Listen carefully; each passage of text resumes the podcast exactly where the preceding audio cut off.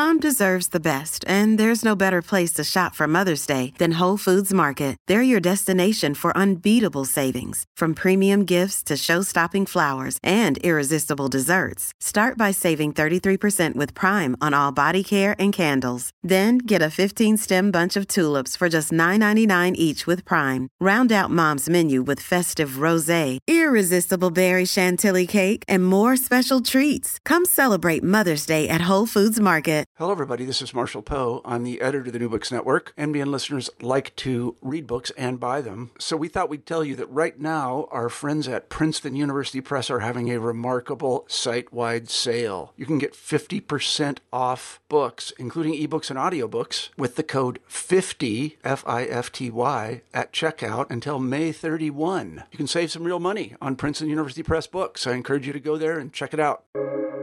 Welcome to the New Books Network.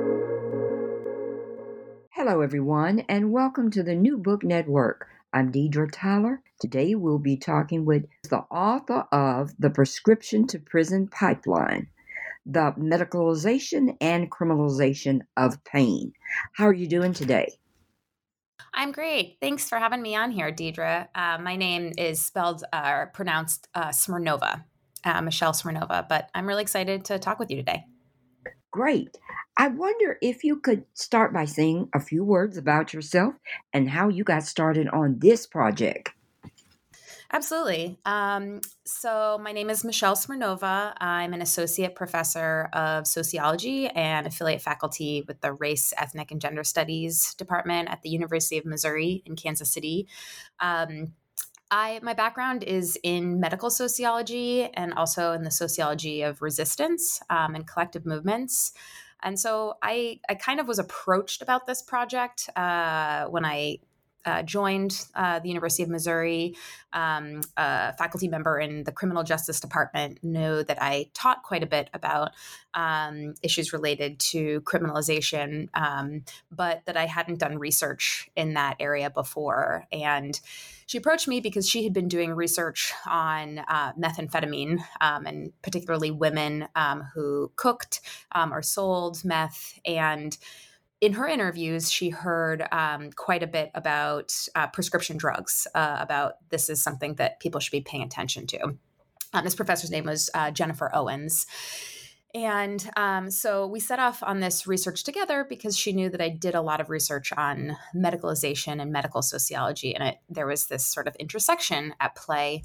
Um, so we set off to uh, do this research um, sort of as people were starting to pay attention to what people often refer to as the opioid epidemic. Um, and sort of came at it from this lens of um, here are these substances that people are using um, in ways that might be problematic. And we started interviewing um, people who were incarcerated and as I was hearing these stories, um, I was hearing the stories of people who were using all sorts of prescription drugs, not limited to opioids, and in ways that were not unlike the way other people use prescription drugs, um, who may have uh, the oversight of a doctor, may have a prescription um, for those um, drugs. And so seeing sort of this blurry line, um, and also how they had internalized this idea that, well, I'm necessarily abusing these, um, and that I have an addiction. I have an addictive personality.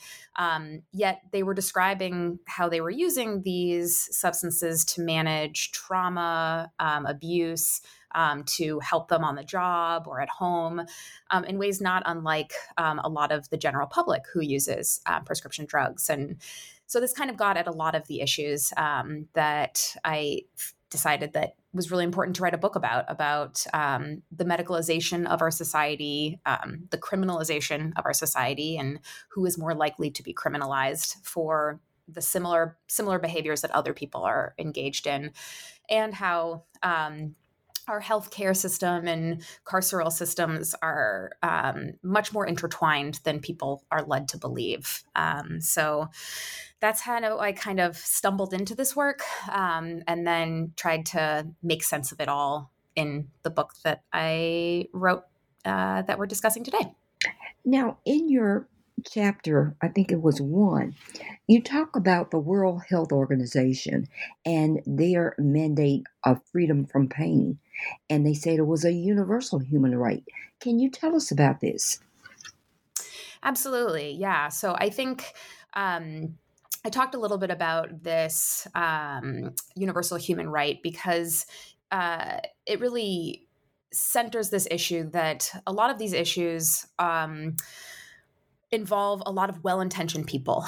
Um, and so, this universal right to protect people from pain is on the surface a really great right that people shouldn't suffer undue pain. Um, and I think part of this um, decree was oriented towards people in different medical settings um, or in the dying process that they should have the right to be free of pain. Uh, and so, if there is access to um, medication that can alleviate some of that pain, that that should not be withheld from people. Um, but one of the challenges of these um, sort of decrees is that it's it's offered, but there isn't the framework for what that looks like, um, and so um, as we know in a consumerist market based economy, that there will be people who come and fill that need and say, here, we can provide this for you. And that's precisely what happened in the United States, um, in that pharmaceutical companies came to fill that gap um, and say that here we can offer um, a way to prevent pain um, and thinking of pain in sort of these limited terms of um, uh, somatic pain um, that could be treated with uh, opioids. And um, in fact, pain is, uh, as we know, very broad um, thing that can be experienced on emotional levels and psychological levels, and has structural um, sources rather than um, corporal sources. So um, it sort of reduced what pain is and how it should be treated. And we thought about it in these limited terms. And some of these limited terms are the way that we end up with the problems we have today. Um, so, yeah, I think that's, I'm not sure if that was responding to your question appropriately. Absolutely. Now, you give us examples and you talk about a person by the name of Lindsay and how she really represented the prescription to prison pipeline. Can you tell us about that example? Sure. Um, so I open the book with the story of Lindsay, um, in part because her story, on the the face of it, we hear this this story of experiencing a lot of pain um, and a lot of trauma um, that she experienced in her life, and um, it's surprising that she ends up uh, in a prison cell, which um, is where I end up interviewing her. Um, she grew up uh, being diagnosed with leukemia at a young age, and so spent a lot of time in and out of doctors' offices. Unclear um, where whether her life um, would continue. Um, she had a really abusive father um, who abused and terrorized everyone in their family. Several of her siblings were um, removed um, into foster care. Um, she remained in the care of her father, um, which she didn't quite understand why. Um, and she really she wanted to escape this life. Um, she ends up um, finding uh, falling in love um, with this uh, man. They end up having uh, getting pregnant. Um, she's really excited to finally leave this situation. And during that time, she uh, she ends up having her um, kid, moving out of the house, um, but then her her child's um, heart isn't um, fully developed, ends up developing pneumonia and dying at three months. Um, just devastating, devastating um, story. And then her relationship falls apart. Um, he ends up being abusive and um, at all of these stages of her life, um, when she was young with leukemia, when she has um, her child, um, in response to the abuse, she's prescribed um, all sorts of medication to manage depression, anxiety, pain. Um, she's prescribed Vicodin for her C section, all sorts of surgeries. and after a while, she just these are the one constant in her life and the thing that actually helps her continue through all these hardships. Um, and then her scripts run out, um, which is often the case. And unlike some other people who may have more social or financial capital and have ways to um, re up their script when it runs out.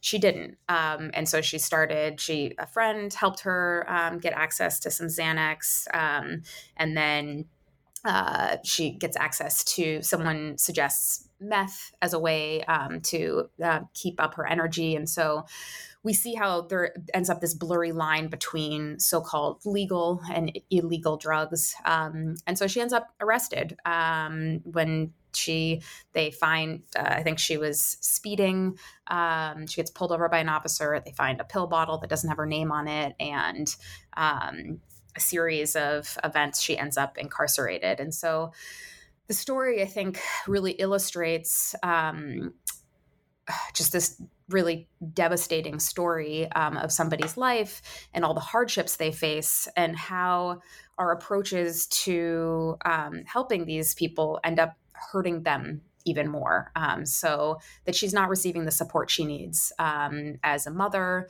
as a child, um, as a spouse. Um, and instead, she's just further punished. Um, she's punished um, in terms of the prescription and then withdrawal of those prescriptions and then the criminalization of her situation and ending up um, incarcerated. So um, I open with that story just because I think it really illustrates um, how complicated these issues are and humanizes these issues um, and and sort of counters this notion of well there's these these bad people these addicts um, who need to turn their lives around without seeing how a lot of our institutions are failing um, people and it's the, these failings that are then further exacerbating and harming um, people like Lindsay. Now, this really um, is is a connection going on between medicalization and criminalization. Can you explain that? Sure, absolutely. So it might be helpful to start off with um, some definitions um, so I, I, said that I do a lot of research on medical sociology and medicalization. Um, and medicalization is the process by which um, previously non medical events become medical events, um, medical events that require a doctor to diagnose and to treat, um, often involving pharmaceuticals, um, but not always. Um, we can think of um, attention deficit disorder as an example. Um, people who, children, um, previously being understood as uh, being restless or not being able to sit still or pay attention for um, some time, and increasingly has become a medicalized diagnosis. Um, and relatedly, um, criminalization refers to things that become criminalized um, that may not have been criminalized before. And we can see some things that become criminalized and then become decriminalized. Um, recently, um, all um, issues with marijuana um, were previously criminalized and then decriminalized. Um, but we can think of uh, similar related to this book about addiction, um, this term uh, that underwent initially this idea. It was a sort of a religious idea of this is a moral failing. And then we see the transition from addiction being treated as this moral failing to being this criminal uh, behavior. So that this is um, uh, a sign that someone is is breaking the law. Um, and increasingly in our society, we see how um, substance use is being medicalized. Um, that um, actually, addiction is a, a, medical diagnosis that requires treatment rather than punishment. And so, this seems like this humanistic development of um, we're no longer punishing people for substance use, um, that we're treating them for substance use. Um, when in fact, a lot of our approaches are still very punitive. Um, they're tied to the carceral systems, for one, um, but they also they're coercive, um, that they don't um, allow people to um, choose whether or not they receive this treatment. It's, well, you either need to serve time uh, as prison or serve time in a treatment center when um, these two are often very similar in nature. And uh, this is sort of related to Michel Foucault's argument about um, discipline and punishment um, that in the prison setting, the focus is on the body, um, the focus on controlling the body. You are um, isolated to a prison cell, um, that you can't move um, to see your family and um, outside of um, that setting. And the treatment approach um, goes deeper. It, it, it, wants to control the mind. Um, and I saw this in these interviews, talking to people, as I sort of described in the beginning, who describe themselves as, well, an addict's just an addict. I'm a junkie. Um, I have an addictive personality. It's to my core. It's in my genes, and I I I can't undo it. Um, and so they've they've internalized this notion of who they are because that's part of the so-called treatment. Um, and so in terms of this relationship between medicalization and criminalization there's a number of different ways these work. Um, as i described this idea of either or that you can either go to prison or go to this treatment uh, system. So this is how they are intertwined but also how um, increasingly these two things are collapsed that substance use is it's medicalized it's treated as though this is a medical condition rather than a criminal condition but it's still treated under these criminal uh, or these carceral systems by drug courts um, by these um, coercive treatment programs um, and in a lot of ways this um, uh, ends up using sort of essentialist logic um, so unlike uh, a, a criminal sentence that um, you you serve your time and then um, you're done, um, which obviously is not exactly the case um, with our system of uh, felonies and people who are barred from treatment or barred from um, voting and other rights as a result of um, their time, but the the medicalization of someone's substance use it it becomes this permanent um, element of their identity that they can never not be an addict and never not be a junkie.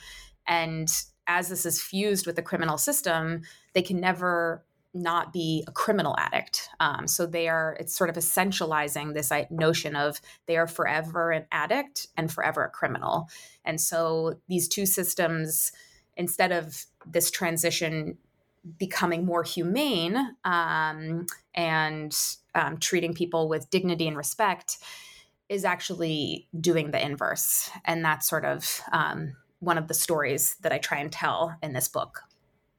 Now, you also gave us profiles of who's more likely to be arrested for opiates and cocaine and all of those drugs. Tell us about that profile. Well, um, I mean, I think uh, a lot of people um, who may be listening to this um, may be aware that um, substance use is actually pretty roughly the same amongst um, racial groups. Um, and yet, the policing and surveillance of um, different groups is, is not the same. and so, across the board for all of these substances, Black people are more than double, um, sometimes as high as 10 times as likely to be arrested um, on drug charges overall. Um, this is true um, for heroin and, and cocaine and opiates as well. and so this is sort of at the heart of the issue of who's more likely um, to use and who's more likely to um, be arrested. And this relates to um, what communities are under greater police surveillance. Um, so, if there's more police officers um, looking for crime, they will find more crime. Um, and so then it becomes a high crime rate area, not because there's actually more people engaged in this behavior there, it's because there are people looking for it there. Um, so, uh, across the board, we see um, particularly Black and Latinx um, people are more likely to be um, arrested for these issues, um, despite the fact that white people um, are just as likely to be using um, these substances. And uh, in terms of uh, sex and gender, similarly, uh, I found that a lot of people even perceived that it was more commonly uh, more common that white women uh, were using opioids than um, other populations, um, but that they weren't being arrested for it because white women are much less much less likely to be surveyed and arrested and incarcerated um, in general. Now, let's back up. Tell us about the interview process, the people you uh, interviewed in Missouri.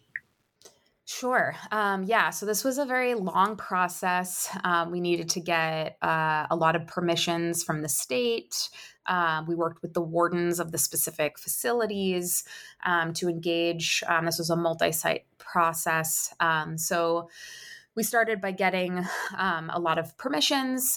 We also got a permission um, from um, the DOJ, um, a certificate of confidentiality, because it was really most important to us to protect the identities of the people we were talking to. Um, and so um, we used a waiver of documentation of consent rather than um, a, a, consent, a traditional consent form. And this waiver enables people to participate without signing their names. Um, and so there was no way to know who um, participated. Um, and uh, we did, there was uh, linkage initially um, with a, the survey. I'll walk us through the survey and the interview component, but um, in terms of who was paid, so who participated, um, but from uh, almost immediately, we were unable to identify who said what. Um, and we also received this um, certificate of confidentiality so that um, when we were walking out of the prisons on the couple days before things were de-identified that no one could subpoena um, our uh, our transcripts or our um, recordings um, and use anything that people said um, against them. And so, again, this was very important.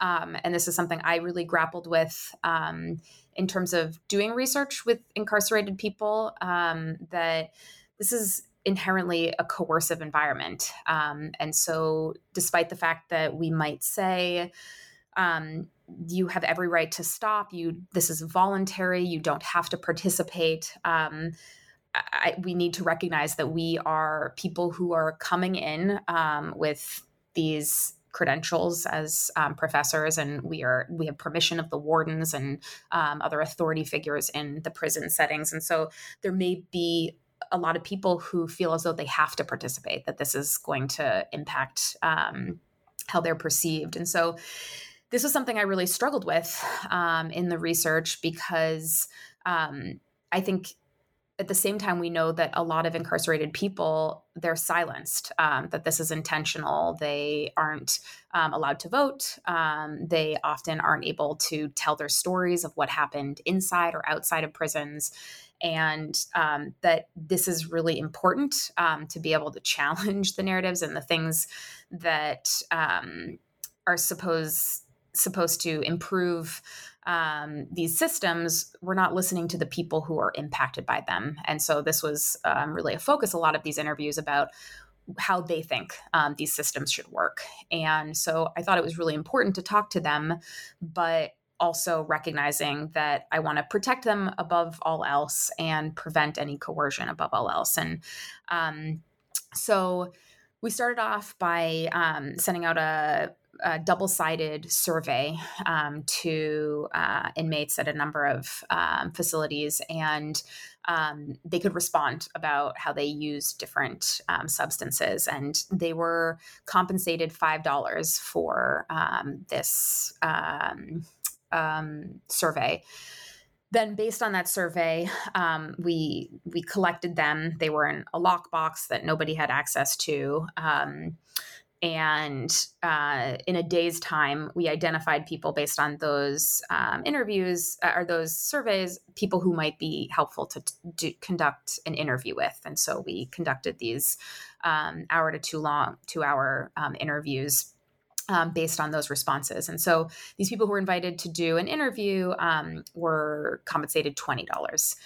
And these figures sound very low. Um, and yet we were also um, told um, that these figures could be very high. These could be coercive figures because these um, uh, people who are incarcerated are paid pennies um, for work. This is a major issue in our country as well, um, in terms of prison labor and how people are exploited and paid not just below the minimum wage, but below what we would people in um, other countries um, are paid, um, and they have no other option. So they will cons- so-called consent to this work because it's um, paid so much below um, or it's the only thing that they can make. And so, again, this was something that we um, were challenged um, that this was the figure of $20 um, was a coercive sum of money, that there was no way they could say no. Um, yet, we pay people outside of um, prisons 20 and 40 dollars for an interview. And so it felt um, unjust to um, compensate them less. And so $20 for an hour of their time um, uh, feels appropriate if that's what we're doing outside of the prison setting. So again these are very complicated um, issues. And unfortunately it doesn't feel like um, there's a right answer um, at times. And this was something I struggled with about writing this book at all. Um, that I wanted to tell um, these stories, especially people who took the time to share this with me and who really wanted to um, have input into um, these systems, but also this feeling of uh, I'm exploiting um, them, that I'm using their stories um, in these ways. And um, so I think probably anyone who's engaged in qualitative research um, who has a heart um, who wrestles with some of these ideas um, but doing this in the carceral setting particular i think is particularly challenging um, and um, i tried to do my best and i feel like i learned a lot through the process and i hope that this book does promote some of the changes um, that will make their lives a little better or people who are in similar um, situations make them less harmful. Now, one of the nuggets that you covered in your book was the number of people who have experienced a parent, spouse, child, or sibling in jail. Tell us about that. Sure. Yeah, absolutely. So, um, I think some people think of prisons as this faraway thing that it doesn't impact their lives. Um, and that's absolutely not the case. Um, it's actually designed this way. Like the reason that prisons are in these remote areas, that they're barred off, that they're so hard to get to and for people to visit is to remove them from our social imagination. Um, and so we don't have to think about people over there because they're not people. Um, they're not a part of our society. They're not our citizens. They don't vote. They don't matter. Um, and so we see lots of ways that this is intentionally designed. Um, and there's also a lot of shame around incarceration that um, if someone's arrested um, that they often don't share that with a lot of people and this is something that is culturally produced um, and so it's something that um, individuals hide, that families hide, communities hide, because it feels like it's, again, this transition from this was a religious moral failing to now it's a criminal failing, um, but that that moralization is still there. Um, there's this idea that, well, if you've been arrested, it's because you're a bad person. Um, you've been arrested because you've done something harmful to other people um, with intent, um, and that you deserve it um, rather than um, there were people looking for crime um, and you were someone who they were looking for in particular. So there's a lot of shame around um, prisons and incarceration. And so as a result, um, people uh, keep a lot of this to themselves. And the the numerical reality is very different. Um, almost half of people in the U.S. Um, have um, experienced either the incarceration of a parent, uh, spouse, child, sibling, um, a family member, um, and so this is something that impacts us all. Um, and at the same time, it also disproportionately impacts communities of color. So, another reason why some people may feel as though it's this distant thing is because if they're white, if they're affluent, um, they are less likely to um, be personally impacted or um, have a close family member eh, impacted because, again, they have that financial and social capital that can get them out of um, uh, that arrest, out of serving time, paying off um, uh, their their bail, what have you. Um, so. Uh, black adults um, are much more likely to i think twice as likely as um, white adults to have an immediate family member incarcerated um, latinx individuals similarly um, i think 70% more likely than whites um, to be locked up for more than a year and so this has really devastating impacts on the individuals themselves, but as we know, their families and their communities, um, removing um, a parent. Many children grow up without parents, um, and this impacts them financially, um, but also impacts them in socially and emotionally and psychologically, um, whether they're uh, they're they're cared for by another family member or they're put in foster care, which is um, just devastating for everybody involved. Um, and so it decimates communities, families, and individuals um, in different ways. And again, this is something that is constructed as this far off issue that doesn't impact people, um, in part because people may not feel comfortable speaking out about it because um, there's intentionally this shame that's shrouding these conversations. Now, another nugget you talk about the high rates of juveniles um, in Missouri that are in custody. Is there a connection between juvenile custody and the number of people who are prescribed uh, drugs such as Xanax?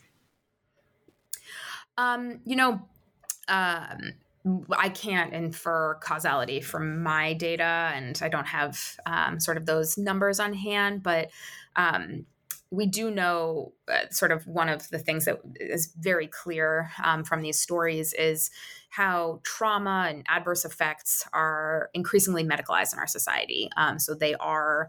Um, uh, people are prescribed Xanax or similar um, tranquilizers or sedatives um, to manage that trauma and anxiety. Um, and a lot of people who are incarcerated, particularly as children, have experienced a lot of trauma and abuse. And that's um, a, a, lot of the reason why they end up um, in those situations, again, punishing rather than supporting and helping um, these kids. And again, this sort of so-called humanistic approach is well we're going to give them this support in the form of a pill. Um, and yet um, this pill may end up being something that they are eventually criminalized for and then sort of extends their custody from juvenile um, uh, custody to incarceration as an adult. You make the argument that social problems are a product, product of the environment tell us about these social problems Sure. Yeah. So um, I think this is sort of in relation to how a lot of these things are treated as biological problems um, that um, require um, medical treatment. That um, someone who is suffering from anxiety and depression and um, all sorts of medical diagnoses. Um, uh, over 50% of people who are incarcerated are diagnosed with some sort of uh, mental health um, issue. And um, this all speaks to the ways that we treat these things as well, this is something individual level, um, that it's something you individually are struggling with, and that um, that's not incorrect, um, but that it's not something that's produced by the environment, the social environment. Um, and so um, these things are produced by poverty, by racism, by sexism, heterosexism, um, in the form of um, housing um, insecurity and um, the inaffordability of childcare and healthcare and education, um, or the exposure to violence. Um, that these are um, things that are produced by our um, society by divesting in communities, by not providing people with support, um, financial or social support um, in these ways. And so people experience trauma, the trauma of uh, poverty and discrimination. And um, then we sort of offer this band aid fix of, well, we can offer you this pill to treat this, um, which can result in more problems, um, but really most um, significantly diverts our attention from the real source of these problems um, the the lack of a social safety net um, and the lack of support um, and a sort of invigorating environment um, for people, particularly communities of color um, and uh, already poor um, communities. Now, from your interviews, did you find that medicine and prison work together in some way? Yeah, and so that's kind of what I talked about in terms of um, these sort of forced treatment um, programs. So we see some ways this um, a false choice of um, serve time in a prison versus time in um, a um, treatment facility. But also, this is actually the subject of uh, uh, a, a, wonderful book written by the soci- sociologist um, Anthony Hatch um, called Silent Cells um, The Secret Drugging of Captive America. And um, Hatch argues that um, medicine, particularly psychotropics, are this essential technology that are used to subdue and control institutionalized populations. So um, that prisons would actually not be possible were it not for the drugging of um, the people in there. Um, and so that is something that I saw also in my interviews, um, talking to people who um, were prescribed lots of these medications in a carceral setting. Um, and then those end up being um, the substances that they use non medically um, uh, once they're released, and then will in turn be reincarcerated for. And um, so we see how this just becomes this perpetuating cycle. Um, and again, that it's um, medicine is treated as this more humane, quote unquote, alternative, um, when in fact it's really a linchpin of prisons and the the recidivism um, cycle that many of um, incarcerated people experience. In chapter two, you talk about a case. Um, the lady's name is Penny. Tell us about her road to addiction. Um, sure. Um, yeah. So Penny um, was similar um, to Lindsay in terms of just experiencing a lot of trauma growing up. Um, she was abused um, by both her parents, um, her father. Um, uh, used a lot of substances um, and during all of these times similar to lindsay she was prescribed a lot a lot of medication. Um, she describes Percocet and Xanax and Darvocet and Vicodin and um, just to um, mitigate all sorts of um, psychological, emotional, and physical um, abuses. And um, then she ends up giving birth uh, via, cesarean section, given many more pain pills. and after this series of prescriptions and using for a long time, she finally is no longer prescribed um, these pills and she experiences intense withdrawal, um, which um, lots of people describe as the sensation of drowning that um, you can't breathe. Um, and this is the way um, a, a, lot of these medications are designed. And yet she's offered nothing to help her with this. And so she just becomes desperate to get to get more and doesn't really know how to go about it. And the only way she knows how to go about it is um, through a doctor, um, because that's the way she's historically gotten this when she has been beaten by her father or mother. Um, and so she describes how she would ask someone to hit her with a baseball bat um, or climb up in a tree and fall out of it. Um, so cut herself with a knife, um, whatever she can to injure herself in ways that are obvious so that she will go to the emergency room and someone will give her a prescription um, for this pain. And I think her story illustrates just how painful withdrawal is um, because someone could imagine, well, why would you intentionally throw yourself out of a tree? Um, and it, it, it really it really illustrates the magnitude, um, just how intense um, this withdrawal can be, and that she would prefer to have this to be able to get access to um, those pills than to um, experience that drowning. So, um, she was one of these more extreme stories, um, but really, I think, gets at the heart of just how challenging it is struggling with the the physical pain, the withdrawal symptoms um, for things related to depression and anxiety and uh, physical pain, um, and just the lengths at which people will go um, in order to um, survive. Um, that it really is about survival um, above all else. Now, many of the people you interviewed said that their road to destruction started with a doctor's visit. What did you find there?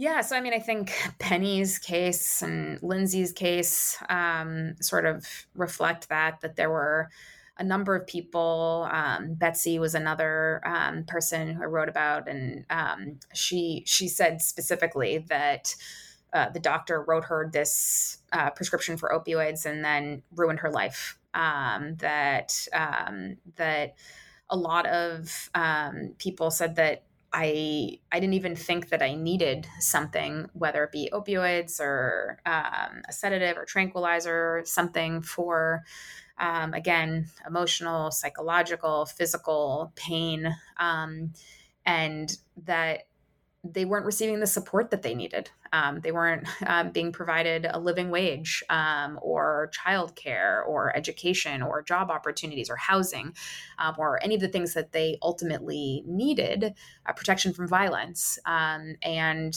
again, this is these are well-intentioned people who are providing them with these scripts, but um, they felt as though this prescription didn't help their situation. Um, in fact, it just made it worse. Um, and so again, it's it's not that the drugs themselves are necessarily bad that these are really important drugs that help a lot of people um, but that our over reliance on them and use of these um, uh, substances in place of those sort that sort of necessary structural support and social safety net um, causes a lot of harm for the people that I spoke to.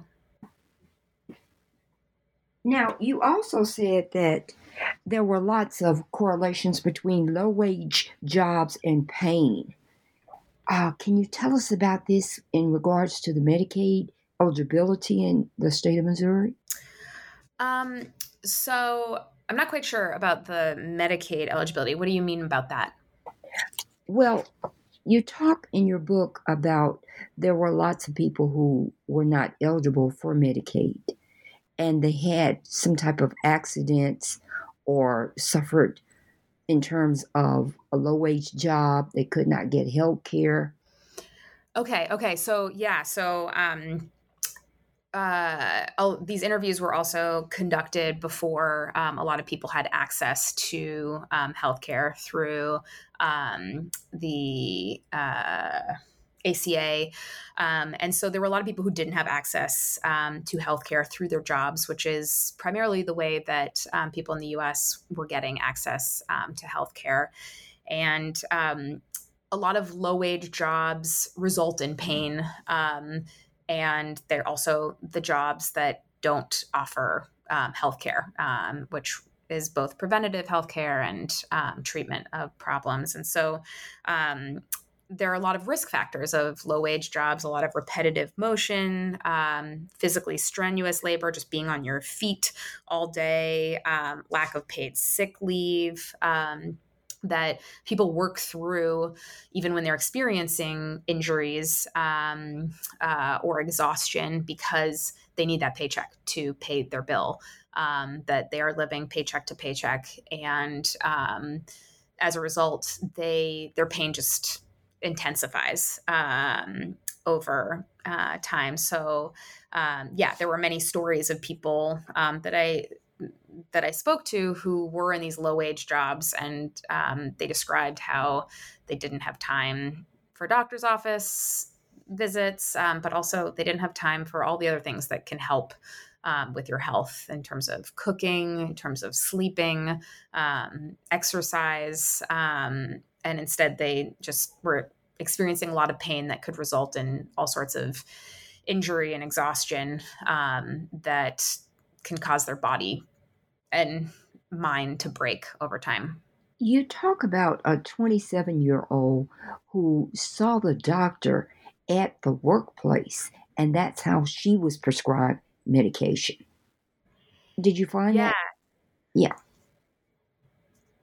Yeah, no. Um, sorry, I didn't mean to interrupt you. Um, yeah, the I, I, her name was Rachel, um, and she described how she worked at a factory seven days a week, twelve hour shifts, and just these repetitive motions being exhausting, um, and how she was prescribed uh, medication by a doctor on site, um, and that that was um, a common practice um, at the factory where she worked.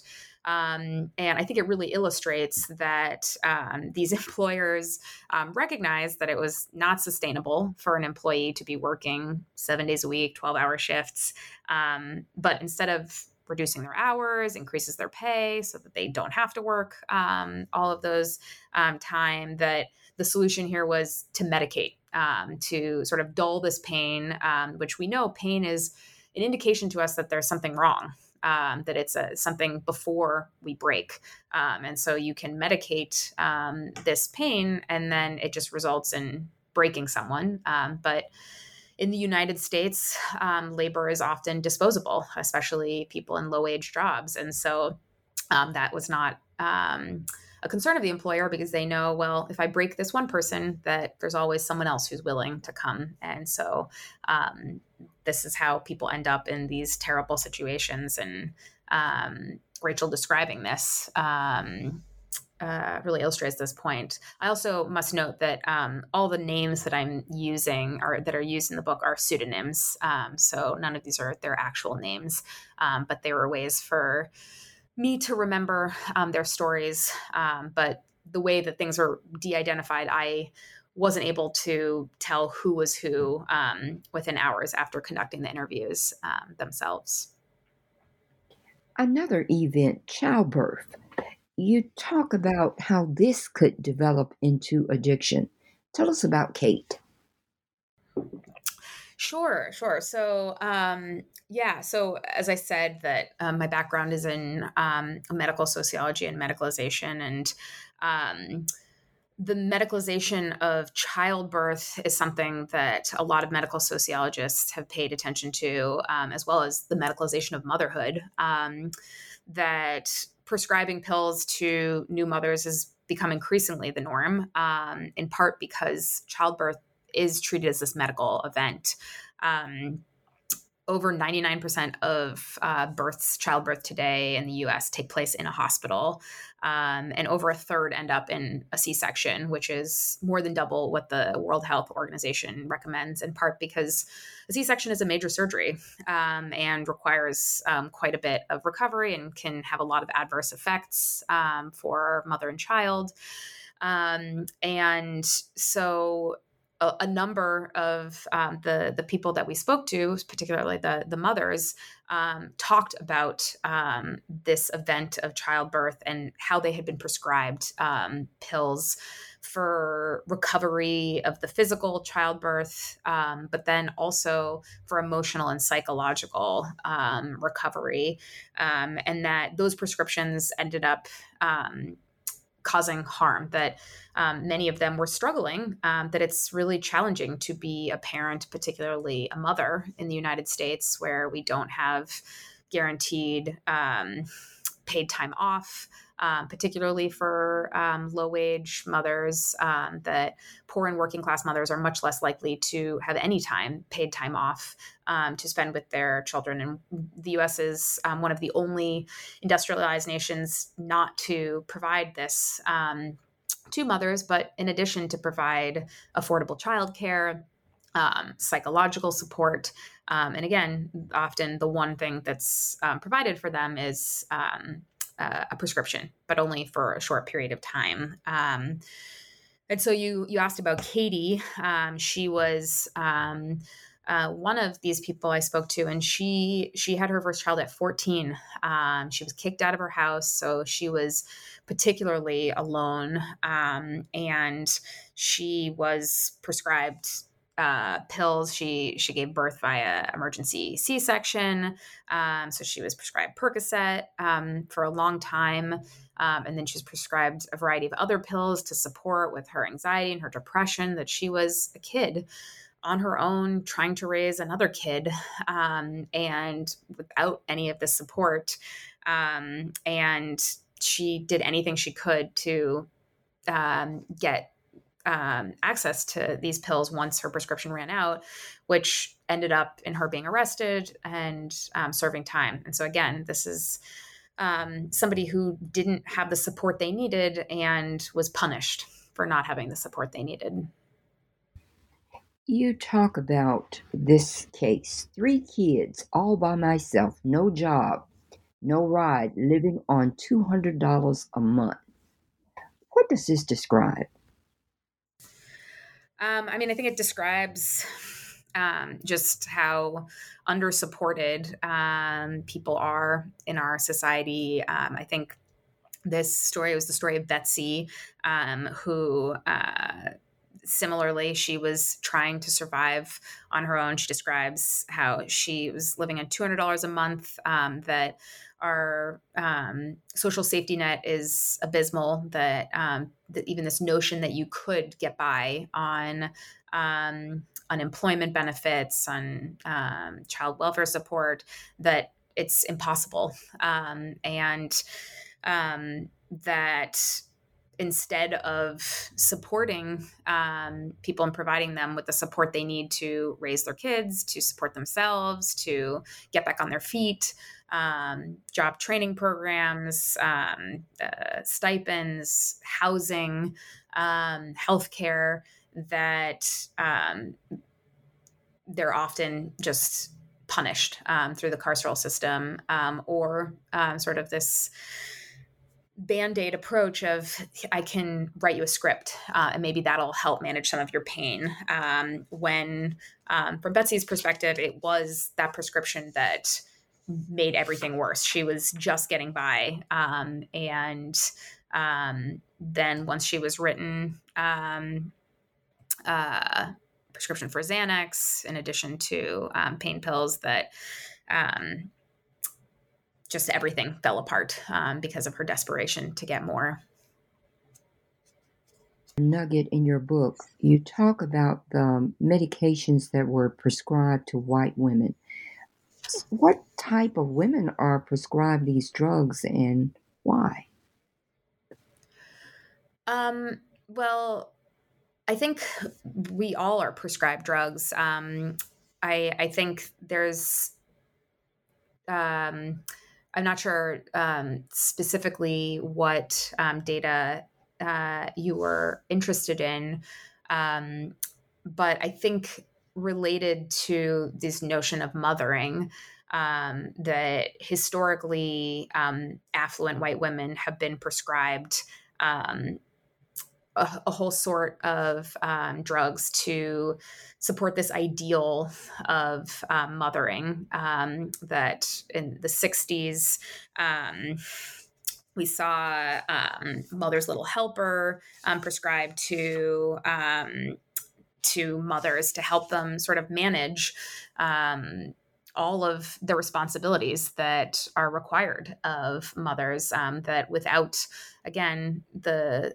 the support um, in terms of childcare in terms of um, housing in terms of all of these things that mothers are expected to do it all and um, so that um, and if mothers in terms of their isolation, um, in terms of this pressure on them to do everything that um, they can commonly experience anxiety and depression. And um, so there's this long history of um, medicating um, these mothers um, and saying that you need to have an appropriate level of emotionality, um, that you can't be too depressed and dull, but also not too angry about um, the injustice of the situation. And so there is a long history of uh, medicalizing and treating white women um, with um, prescriptions for uh, even the, the again talking about medicalization of issues, um, the idea of hysteria um, that women who were challenging the system that they were hysterical um, um, rather than justly angry about the situation, and so this sort of intersects with increasingly how all mothers are medicalized um, in terms of who has greater interaction with healthcare systems um, and people who have more interactions with healthcare systems are going to experience that medicalization. Um, but who has the power to challenge that medicalization um, to say i don't want to take those pills or if they want them to continue to use them um, and get a doctor's prescription so that they are um, so that they are doing it legally um, versus um, other mothers who are um, who do, not have access. Um, they either don't have the power to um, to to challenge that medicalization or to maintain access um, to that medicalization, and also how they are similarly held to these um, impossible ideals that are impossible for the affluent um, woman who has access to financial support, to access to all sorts of um, support in their mothering process. Um, and they also are unable to meet these ideals. But then um, for the people who don't have access to all of those resources, um, that these are completely impossible ideals. Is it easier for some people to navigate the spaces where they're labeled criminal addict than somebody else? Oh, I don't I don't really know. Um well, you talk I, about I, these two brothers. That may give us the example as to what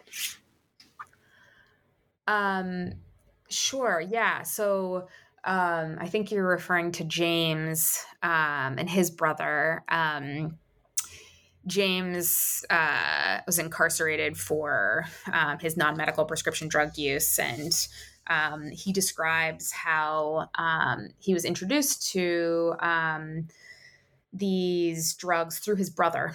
Um, both of them worked in manual labor, really strenuous jobs, suffered a lot of injuries, and his brother said, This can help you um, um, uh, manage the injuries, but manage the daily exhaustion. And so he started using, um, and he ends up getting caught. He's serving time. Um, and in the interview, he describes how his brother was just this upstanding guy, um, and that James, James, he's like, I'm an addict. I'm an addict and a junkie, unlike my brother. Um, and um, the only difference between him and his brother is that he was arrested. Uh, so he was arrested, and that he was forced into this treatment program that told him, You're an addict. Once an addict, always an addict. Um, this is in your biology, um, and um, that you're a criminal. Um, so, not just an addict. Um, and his brother didn't experience that. Um, and his brother was able to hold down his job because he wasn't arrested. Um, and so it was interesting in terms of how James made sense of it that he said, well, um, the reason I'm here is because I'm an addict and because I, I do these bad things. Um, when his brother did all the same things, he just wasn't arrested for them. And that he was a great dad, um, he was a great brother, um, that um, James was all those things too until he was arrested. And so it was the process of incarceration and criminalization um, that then again talking about this Foucaultian um, that the punishing of his body, but also the punishing of his psyche that he internalized and convinced himself that he is this bad person. After writing this book, what is the message you want the reader to leave with? Sure. Yeah. Um, there's a lot of messages. Um, I think that ultimately people need more social support above all else. They need financial support, social support, um, that we are, um, we intensify um, harm for the already marginalized in our society. Um, and that this idea of a medical approach to um, some of these issues, that this is um, doing less harm is really this false this false notion um, that in fact um, this can intensify harms um, particularly when it's linked with our um, carceral systems so i think what i would want people to take away is to recognize that these are very complicated issues. Um, obviously, if there were a simple solution, we would already be there. Um, but that the criminalization of poverty, um, the criminalization of the injustices people are already facing, um, is only making matters worse um, rather than helping uh, people. Well, I've taken up enough of your time. Can you tell us about the next project you'll be working on? Sure. Yeah. So, as I said, I do research related to medical sociology and um, resistance and social movements. So, I have two projects. Um, one um, that similarly um, came out of this um, hearing sort of the stories of people's housing struggles. Um, there's a, a local um, grassroots organization called Kansas City Tenants um, who is fighting for housing justice. and so I've been doing work with them recently. And then I have another book project about um, DIY science. Um, so, similarly related to this book about how people use um, medicine and science on their own um, in ways to resist systems um, and um, how this reflects sort of inequities and issues with existing institutions um, and systems related to medicine and healthcare. so, those are two separate book projects that I'm hoping to get out in the next few years. Well, we'll be looking forward to those. Thank you again for being on the podcast. Thank you for having me. I, this was a wonderful conversation. I appreciate these thoughtful questions and for you taking the time to read the book and talk to me today. Thank you.